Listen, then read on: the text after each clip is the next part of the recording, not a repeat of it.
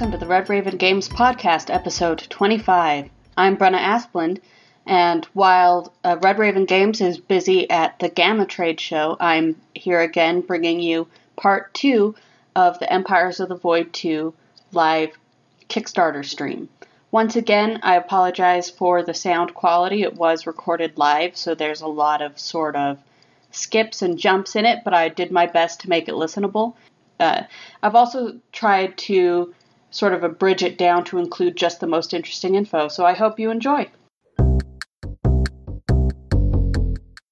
A quick, just a quick question from the chat. Uh, Aaron Nantera asks, is there a lot of art yet to create? There actually is quite a bit of art left to create, especially because I'm, you know, we're going to do these. I, I'm really confident we're going to do these large, uh, these Euro-sized cards. Mm-hmm. And before, when we launched the project, I hadn't been planning on doing illustrations for these cards, which means that now I got to do them. You got And I'm excited to do that. I love doing card Good illustrations. illustrations. But I've already done a couple, and I'm just going to move along, it'll be great. I'll show you guys my work as we go along.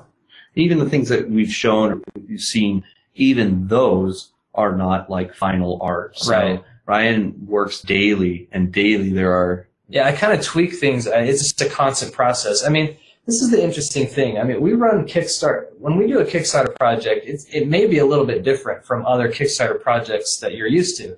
A lot of other Kickstarter projects, once they show you that box cover or once they show you that board, that's it. I mean, it, it's going to the printer. I mean, there's nothing you can say about it. But it's common in, for us to, you know, adapt and, and go along. I mean, I like, I like that part of Kickstarter.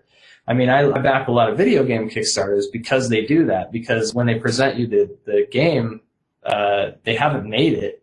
They all they've made is sort of the trailer for the game, and then they go along and they get feedback from people, and And so- they're making the game based on that feedback. yeah, the feedback Love affects it. the game, and and obviously we're we're not it's, we have the game already. We're not designing Yeah. it from scratch, Mhm. but there is a little bit of input and push and, and and and feedback that we like to take, and I'll take that and polish it in a certain and push it in a certain direction. So Yeah, and it's so, and that's that's kind of why it's different. You know, a lot of these, uh, a lot of our board game, the great games that we see on Kickstarter, are, uh, I wouldn't say are pre-orders, but I've heard somebody's used that term, right? Like, uh, it's kind of like a pre-order system. Like the game's there, it's already going to be like a thing. It's like a finished product where they have they've already manufactured the copies or something, right? and it's the art's done, everything's finished, the components, the cards, the you know, and that's not um, that's not a direct criticism on anyone. No, I mean that's right? that you know some that that approach. works. That's just a different approach, and I have totally backed projects like that, and I'm excited to do it. Me too. Um, but you know, we we that's how we run some of our product, product projects. So So, Clo Clobook asks, uh, Hi, Red Raven Games team. Hi. I wanted to ask if you see yourselves making uh, miniatures for future designs, or do you only consider them for Empires of the Void 2? I uh, yeah, actually we are going to do miniatures in most of our future designs. Yeah. uh, I, We're a minis company. we're a minis company. no, not, not really, but Not to that extreme. no, I, No, yeah. Uh, I, I'll tell you, we've made actually we've already made a game that's in manufacturing. It's in the final stages of manufacturing, and it has some minis in it as well. Um, we didn't kickstart that game. We're just going to release it. Remember how we said we'd have more surprises? There you go. That will be Surprise! Yeah, Mystery game. That's a that's an August release uh, this year, so I'm really excited about it. The thing is, why are we doing minis suddenly? It's because I can suddenly um, uh, sculpt, them? sculpt minis. Ryan Ryan leveled up, guys. He I got some leveled up. experience. and it's a he new, spent, it's a new he trait. spent those skill points to get the new 3D modeling uh, skill. yeah, it's fun. You know, it's Mm. I'm excited about it.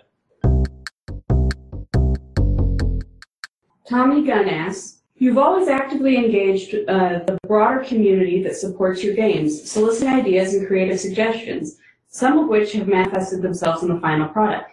How does the community interaction affect the way you approach your overall design goals? More specifically, did you plan several possible outcomes for the current campaign in regards to overall community reception of planet tiles versus a more traditional multi-planet board? How does this admirable level of engagement challenge your playtesting schedule? um, it is interesting. It throws a wrench into the normal production Um, but I think it is really valuable. You know, I like to do it. I like I like getting feedback. Back when we did City of Iron Second Edition, uh, we did a Kickstarter for that. We um, on near the end of the project, I revealed the new board that was going to be in the game, and um, everyone hated it. I mean, hated it. It was like the comments were like, "We hate this thing. It's so much uh, worse than the original board." And so that night, I went home and I fixed up the original board, and I stayed up late and I presented that board to everyone the next day and said, "Hey, we can have this board since you guys hated the new one so much." And I thought it was better anyway. You know, hearing that feedback from the community, I thought, "Yeah, you're right. That original board." It, it had um, it was so unique for that game and and so you know so important for the the look of it and so I'm glad that the community helped me to do that, and we have that original board. Now, um, on this one, I didn't expect to change things in the middle of the campaign. I actually expected that the game that we presented at the beginning with the tiles was going to be the way we, we went. But after a week and after talking amongst ourselves and just reading comments and listening to people, and that it you know, it sort of sparks uh, my creative mind a little bit. It's kind of sort of a catalyst, and I just start thinking about things and about what what, what could make it better and, and what I would like better, and that's how it goes. Yeah. So when you hear different perspectives, it kind of lets you lets you yourself see the design from a different perspective, from a different viewpoint, and see new things that you might want to pursue. Right, right. Uh, Joey asks, can you tell us some bullet points of your design goals? So quick rundown. What are your goals With this game, with this? so I have three main goals. Goal one: tell a story that's set in a sci-fi space setting with memorable places and characters. Okay. So I, you know, a lot of games have been designed that are about a very uh, drawn back look of of space. Uh, I don't know if that's exactly the right word, but I this time I wanted to um, really get on the planets. You know, I wanted to um, see the people that were living there and interact with them and, and learn maybe how they interact with each other. Uh, that was one goal. The next goal was um, I wanted this to be a game with lots of different paths to victory and a very, um, you know, uh, replayable set of mechanisms that matched the the setting and the theme and, and helped players feel like they were there. And um, the third goal was uh, make it one of the most beautiful games I've made. So, and and uh, I think that that that's that's sort of what I focused on. a couple more from Tommy Gunn. So first one here is it's been about five years since Empires of the Void was first published. In what ways has your perspective as an artist and a designer changed during that time? Um, and are there specific lessons that you learned which are reflected in your latest design? Yeah. So that original Empires of the Void. Um, I six years ago, right? Yeah, I did learn a lot. I have obviously I have learned a lot since then. Um, the first thing is back when I did Empires of the Void one, I was using an old style of art um, that uh, that was very uh, focused around drawings. So I would draw something and then I would color it um, with Photoshop, and then I would sort of make it look as painterly as I could. But it was it was more like an animated look. Mm-hmm. Um, over time, I've learned more about how to uh, really paint uh, without drawing anything. I'll just I'll just start throwing paint straight onto the canvas. And when I say paint, I'm using Photoshop, but it's Yeah. I'm not sketching or drawing anything. I'm just throwing shapes down, and and and it, what happens is you get much uh, much more sort of uh, mature and uh, I don't know, uh, uh, definitely a different painted look. you know. Mhm. It's So building, that. building blocks, really. Yeah, yeah, it, it is, and it's it's a diff- it's just a different style, and that's what I went for the, with this one. So one thing, one major difference between this game and uh, the original Empires of the Void is after watching players play Empires of the Void many times and getting stuck or frustrated because of maybe a bad die roll or different things that I let players do in the game Like- that would get them stuck or make them frustrated or make them feel angry. Like they'd go in with one unit to roll one die Yeah. rather than sending multiple to increase their chance probability, and they would do turn after turn after turn of yeah, would, be, stubbornness or something. there would be turn after turn of failure, and um, so that would player. Some players would leave the game with a very dissatisfied feeling, and so I was trying to avoid definitely. Also, in the original Empires of the Void, you can attack. Maybe maybe uh, I'm at the corner of the board, and both of the other players are attacking me and sort of ganging up on me, and that can really hurt my ability to win the game. It can. It, what it does is it it directly affects your economy because in the original Empires of the Void, um, your economy is based on the planets that you control. So now your economy is not based on the planets you control. It is based on how you manage and affect your player board. Um, it is there may be maybe like five percent of it is affected uh, is dependent upon the planets you own. Mm. But that means that if you lose territories, it doesn't hurt as bad. It doesn't mean you're going to be stuck in the back of the game. You still have a chance to move forward and still win the game. You can win this game without controlling planets. You know, you can win the game by focusing on diplomacy, for example. And I can attest to the fact that you can win the game when the other two players are ganging up on you. That's true. In most games, you know, if two people gang up, the other third person, you know, three player game, right, would win. Like, right? It's just like it's a guaranteed win. And so it, it creates this really weird imbalances with combat where like it almost becomes a disadvantage or too much of an advantage or something like that. So yeah, that's right. Yeah. Let's just do one other design goal really quickly. The, the some of the battles in Empires of the Void one can take a very long time, and so we've created a battle system. I created a battle system in this one where uh, the battles aren't long, but the choices you make in them are meaningful, but they are quick. Yeah, They move they're they're one round. Yeah.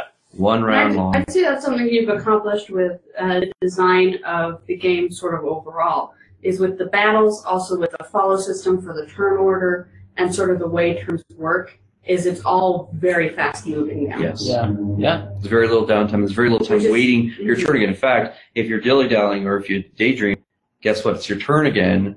You know, so so you stay engaged and you don't dilly dally. There's really not a really even. It's very hard for that to even happen a lot of times because everything that somebody else is doing is affecting you. So hmm we love how that just keeps you in the experience. right. Yeah. Uh, next question, also from Tommy Gunn. Uh, so none of your previous titles included miniatures. Can you share your thoughts about how the miniatures offered, I'm referring to both the Fusion Beast and the Stretch Goal minis of the original campaign, were meant to enhance either the gameplay and or atmosphere of Empires of the Void 2? So what are miniatures adding to the game? I, I want to take a stab at that. one. Yeah, So for me, um, you know, we've talked a lot about how this this world and this map create and present a personality and a narrative that you get to experience. But there's another side of narrative, and that is your individual personal narrative, right? That you get to experience. And I think there is a tremendous tactile experience of holding a miniature of just last remnant of your species you can see that 3D thing. You and know? and knowing that I mean I'm a big fan of like Battlestar Galactica and I, I know that that's a, you know sh- this ship was alone and it was trying to survive and there's a lot of just character and um, just meaning I guess to that that you can then imbue as you make your choices and as you do things so I think having something that's representative of that why we have a player board right a player board with a picture of you know an alien of this species and so these elements I think are are, are, key to really um, making decisions feel like they matter for you and really being proud, regardless of victory points, uh, being proud of your accomplishment at the end of the game. And, uh, but on the other note, you know, victory points from many, many games we've played and many, many play tests we've seen, uh, I will say we see very, very good scores, very close scores, very, very tight, uh, mechanics, uh, you know, in that regard. Yeah. But, but that's, I think that's one reason. Maybe Ryan, you have a different answer for that. No, that's a good reason. Uh, and one just small reason is it's great to have different uh, components of different materials so that it's easy to see everything on the board. Yeah, absolutely.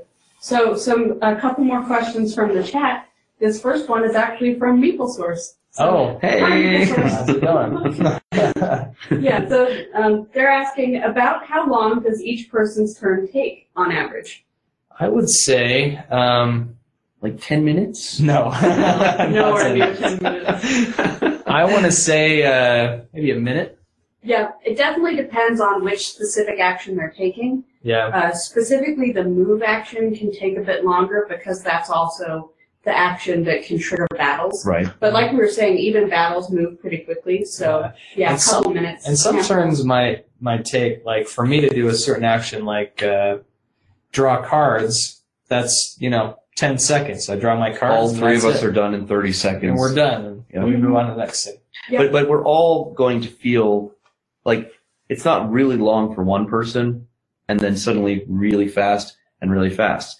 If I'm doing something that happens to have a little bit more choices, guess what? Everybody else is also like making those choices. Yeah, at the because of same the time. follow. because of the follow Yeah. mechanic. Yeah. hmm So But- that keeps that keeps everything a bit more even for each player. Even if you're doing a pass, when there's one of those things, it's probably because you're you're going to be the defender then in that battle. I mean, there, that's it. I mean, there's a fair point here, right? When you see someone being uh, attacked, or if you're attacking a neutral alien race, someone has to roll the dice for that other person. So there's always a participatory thing. Uh, kind of think like in the storytelling games when someone is their turn, someone else is also engaged in doing something through that. So Mhm. Yeah. Uh, next question is from Gab Ken. Where do the world ships start now? Um, there are two. There are two. Uh, so these are two other quote scenarios. They can start over here in the corner. There's this blank space, and this is like we've all been traveling for a for ten years, and and and so this is sort of the area where we ended up, um, and we're starting to explore this sector. Um, the other way is you can, uh, starting with the last player in turn order, you can one at a time place the ships uh, on on one of these nodes on the map. I don't know if you can see them. They're just these sort of white nodes, and you can put, you know, one player put one here and then there, and you're sort of more spread out that way. But it, it there's still plenty of player interaction, even if you start that way. Yeah, it was really interesting when we did a playtest of it that way, with everyone being able to sort of choose an area to place their world ship. It gives you a lot more sort of freedom and power at the beginning of the game, looking at what cards you have in your hand and what uh, sort of planets those cards relate to, to sort of begin setting up your strategy. Because maybe you have a card that requires you to be in orbit around Measle 3 or something. So you could start in this area that's next to Measle 3, and that could, like, give you a sort of a jump start at the beginning of the game to really get your strategy going. Right, right. some nice thing about potential of scenarios is that um, these are the things that you know can be created or developed over time, and we can see lot of narratives uh, be introduced and uh, explore. So the board is very diverse in that regard. There will be a lot of different things we'll see. Maybe more focus on one of the specific planets has a heavier Im- impact over the course of that whole uh, game, that that scenario. So Yeah. we'll share more of those later. So Christopher asked, would you explain the design choices for the world ship miniatures? So Um, I, I well, when I was making them, I was trying to make them all very visually unique, so that when you looked at the board, it wouldn't be a maybe five ships that all look somewhat similar, and obviously they all look very unique. And I was trying to make them match sort of the the different uh, aliens that uh, they belong to. So, for example, the the Eeg ship is the green one. It looks more smooth and uh, uh, sleek and kind of futuristic because they're very focused on technology and uh, design and advancement. Um, the Earth one is very boxy and looks kind of like a 1970s sci-fi. sort of a 1970s thing. It's it's sort of like they just built. It's very practical, you know. They built it probably in a time of desperation and, and just used it and, and, and left Earth as quickly as they could because they were losing the war there. And uh, you know, the same same with uh, the other ones. Uh, they they sort of I tried to make them match their their uh, species. Good. And then one more question from Christopher. Does one need to play the original Empires of the Void in order to understand and fully appreciate this game, or does it stand well on its own? I think this totally stands well on its own. You definitely don't need to play the original game. The original game is No. de- is more of a traditional space sort of a conquer the galaxy kind of a game. And while it is fun to see some of the things that carry over, like a lot of the aliens from that original game, or some of them, I should say, make it to this game, um, it's it's you don't need to experience it to enjoy this. No, one. it's a very different game. Yeah. Uh, Writer's Block asks, couldn't help but notice that the Nomads of Earth player board background has a distinct near and far feel to it. Does Empires of the Void 2 take place in the same universe as Arzium? Is is Empires of the Void 2 actually the story of how Arzium was founded? Is the lost ruin a crashed spaceship? I just can't say. You'll have to figure it out. We'll have to discover. Play the world near and for far, and then this, and then we'll talk. Maybe. So, uh,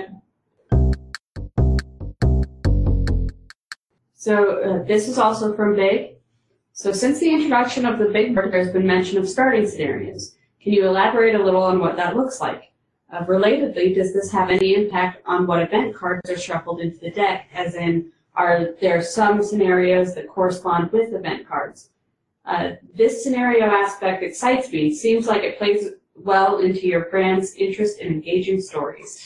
Yeah, so in the there aren't going to be too many a lot of focus on scenarios in the in the basic game, but in the rule book in the in the back of the rule book there will be a number of different like ways that you can play. And um, you know, one way is the explore scenario where you explore everything one at a time, and, and one will be where everything's uh, laid out. But there will also be some other fo- uh, story focused scenarios that you can play. Um, maybe in one scenario there'll be sort of a, a, a, a an, an alien empire, the Hecrix, will be invading, and they'll sort of be traveling one planet at a time, and they'll be taking things over. And uh, so that's another thing you have to worry about when you're trying to take over the map. So uh, then again from Brad Skaggs, we have uh, what were each of your favorite races to play during development? My favorite is always these guys. I like the bugs. My second favorite's the eeg, the frogs. I like playing as Earth.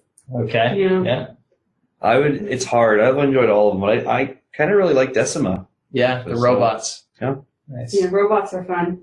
So John Kid, John Kidge asks, uh, how do you envision future expansions for the game and the Fringe universe? Uh, the- future also, uh, expansions. sorry. yeah. The yeah. easiest one seems to be new planets, but would that take away from the storytelling aspect?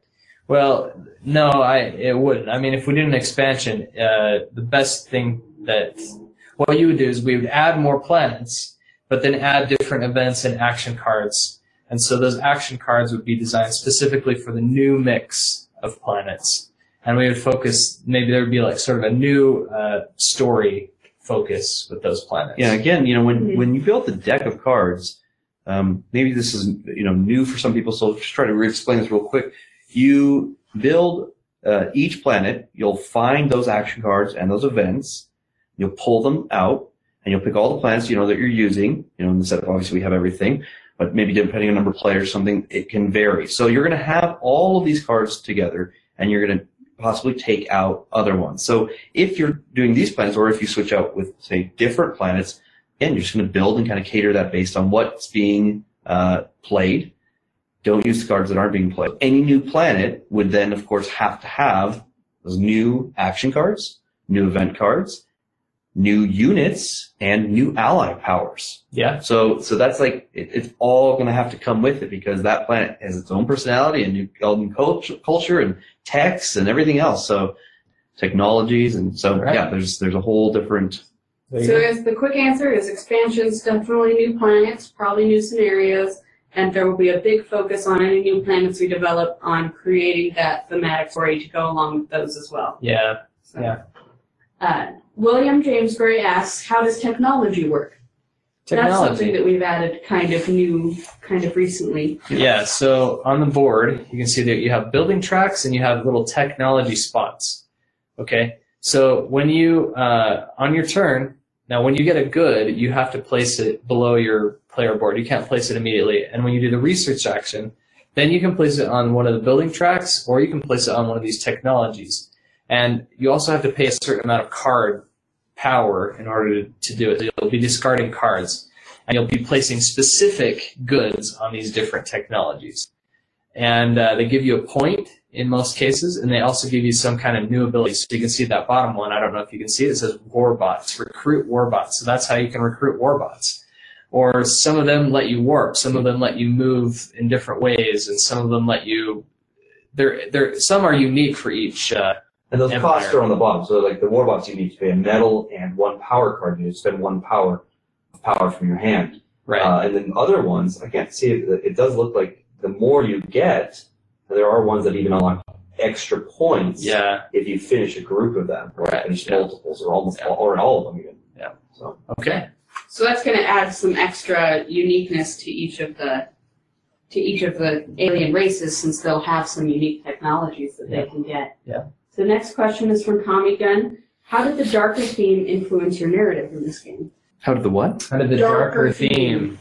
Darker theme? Um, I would say. Uh, But I guess maybe the premise of the question is also, do you think this has a darker theme than your other games? Um, it, maybe it does. I mean, it, I think I was going for a more serious tone Serious, yeah. than some Yes. of my other games. And the art and everything definitely has a darker, richer, kind of more space-like. More mature, Yeah. maybe? And more, a little bit more mature. I mean, so that I was going for a yeah more more of a serious tone. So that that affected the art. I went for a more serious looking I'm not art. saying mature like mature as in like, like like ratings. I'm saying Or- mature. yeah, no yeah. like In Ryan as a designer and an artist, it's matured. It's matured from, from Yeah, the early but- or yeah. yeah, but, and it's also a more.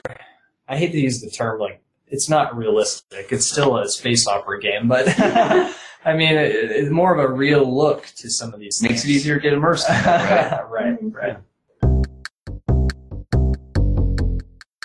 So Catherine again asks, I adore your use of animal companions in your games. Any chance we'll see this portrayed in Empires of the Void 2 in the art or the player boards, if not with the gameplay? You're gonna add a little shoulder cat to the Uh, Maybe Earth? I need to to add a shoulder girl? cat. to I don't know. Those, those animals, if they get control of all this technology and this power, planets might be getting destroyed and chaos take over ensues. cats could take over this whole map, and then it would really be Cats and Yeah. dogs, mass hysteria. Yeah, you won't, you won't cats and get a, dogs living together. you won't get a cat map, you'll maybe get a cat scenario where the cats are taking over. yes. So, also from Catherine, lately you've laid down backstories of fleeing shattered homelands in search of new lands to settle. What is it that makes this narrative so compelling, and are you uh, drawing from specific life experience of your own? story? Reality, yeah. no. Reality. No, uh, that's true. That's an interesting uh, point. I'm, maybe it's maybe it's the world we live in today. I mean, lots of people have to flee from their homeland, and it, it actually just. I think that story that is a basic story that's always resonated with me, and so maybe that's why. So, uh, now how would you describe Empires of the Void 2? Classic 4X game, 4X hybrid, 3X, No X. Zero Zero X's. X's. no Okay, X's so I know I, I Seven again, this can evil be a X's. this can be a, a rabbit hole, a can of worms to go down. And I know before I have said this is in a 4X game, but it really has the aspects of a 4X game. I think when I say I think when I have said that before, it's it's really because there seems to be this very specific idea that people have in their mind of what a 4X game is, and that is hexagon map, um, revealed one piece at a time. But it really does contain, I mean, the aspects of all of those things. It has It some exploration, has some exploitation, it has some extermination. Although you can't kill someone, you can't get them out of the game, and it has uh, some uh, what's the last thing? Expression, expansion. Expansion, yeah, expansion. So it has all of those things. It's just maybe we have explored that genre from a new angle, a new direction, Mhm. And that's why we and try to put a thrown little out the- asterisk next to the 4X thing because um, we could show you where that is maybe in all the four as- the aspects of the 4Xs. But uh, disclaimer, you know, a traditional 4X thing, uh, you know, telling someone that this is 4X but it doesn't fit the mold is going to probably cause some confusion. And you know, sometimes it's nice to use a term and and and you know, and then use that term appropriately. When you say deck building, you know, deck building kind of means something. City of Iron is deck building, but also you didn't shuffle; you just flipped the deck over, and so and that kind of thing, it, like maybe creates a little bit difference variance on what is there. So Sure. this is definitely a variant, or it's a designed new approach to Yeah. a 4X I will experience. let I will let you uh, all decide if this is a 4X game. There's a there's a genre in video games called a roguelike game. Yeah. Perhaps this is a 4X like game. yes. Yes. 4X is Skirting the issue and keeping it safe to say that. It has the four X's though. It does, yes. So this person, um, Can I just add one thing to that? Yeah, one thing about yeah, go ahead. Ryan has said this, and Ryan, you can, re, you know, re, if I get you misquote you here, um, he didn't set out when he made this game to make a 4x game. Okay, it, he made a game to have this, as he said, the card combos and the abilities and the actions, and everything have this card-driven kind of at its core. Now it does have, you know, so we see those elements there, but that wasn't the perhaps the when I started, I wasn't starting from like civilization, you know. That wasn't my starting point. I was starting from a definite, a, defi- a different place, you know. Actually, the original influence for Empires of the Void, uh, and has been a big influence over the years, is the uh, video game Star Control 2. Very old video game, but in that game, you don't you don't build settlements, you take over planets, but you do travel around space, a lot of exploration, and gain allies and gain different ships and. Uh, and uh, anyway, you should check it out if you haven't seen it. But that has been a big influence. right? Uh, also from Ralph Ruman, he asks, how well does the game scale at the outer spectrum player count, so two player and five player? Where do you feel the sweet spot lies in player count? I think everyone's going to have a different answer here. yeah, with, I actually think um, I, I want to say two and three. Two is a great. I have had some really exciting two-player games of this, so I really like the two-player game. I've only played it with three. Three. I've only done three player count games, That's but I've really enjoyed them. I've watched a lot of different player counts. I um, I don't know. I I, why don't you like? You like the five Five. and, and, and if there's a sixth, bring it on. That's how I feel about it. yeah, there's so much. That's true. When you have the five, there's so much interaction. There's so many players, and it's it is a lot of fun there. You know, Yes. um, it's a little more. It's a little more chaotic with five players. Well, that action of that having to spend two command to take any action. So, you know, you're following on this and everyone's having these reactions, but then suddenly you're finding that you need that command and you're spending that command in different ways because now you want to try to, you know, find what you need to do. So it, it, it presents a different set of choices and dynamics too, which I like. But yes, there is a lot of interaction with all those different players and, and that's always fun too. So we've got one Good person there. whose favorite f- player count is five. High end. One person whose favorite player count is two. So I guess that would answer that it scales really well to the outer to the Yeah. outer limits of player count. It's good all the way through, and there's a lot of different things. that- I mean, it's going to balance very differently, or maybe that's not what I'm trying to say. It's going to it's gonna feel different. Feel I mean, It's different. a different game. But a lot of people have had this resounding, we love the two and the three. So this is important because um, usually when you think of like, you know, you're doing a sci-fi kind of thing with exploration, um, you know, and you have planets and this kind of things, like it's it feels hollow if it doesn't have like a full player table. Like you're supposed to go to the convention, you're supposed to fill it with like You need maximum eight eight people. people, maximum all the way, like Yeah. bunker down. It's like going to be a whole day experience. And and I think it's really important that this is a really good two player game. It's also a really good three player and four player and five player. Yeah. So the designer has been playtesting this with his wife, probably more.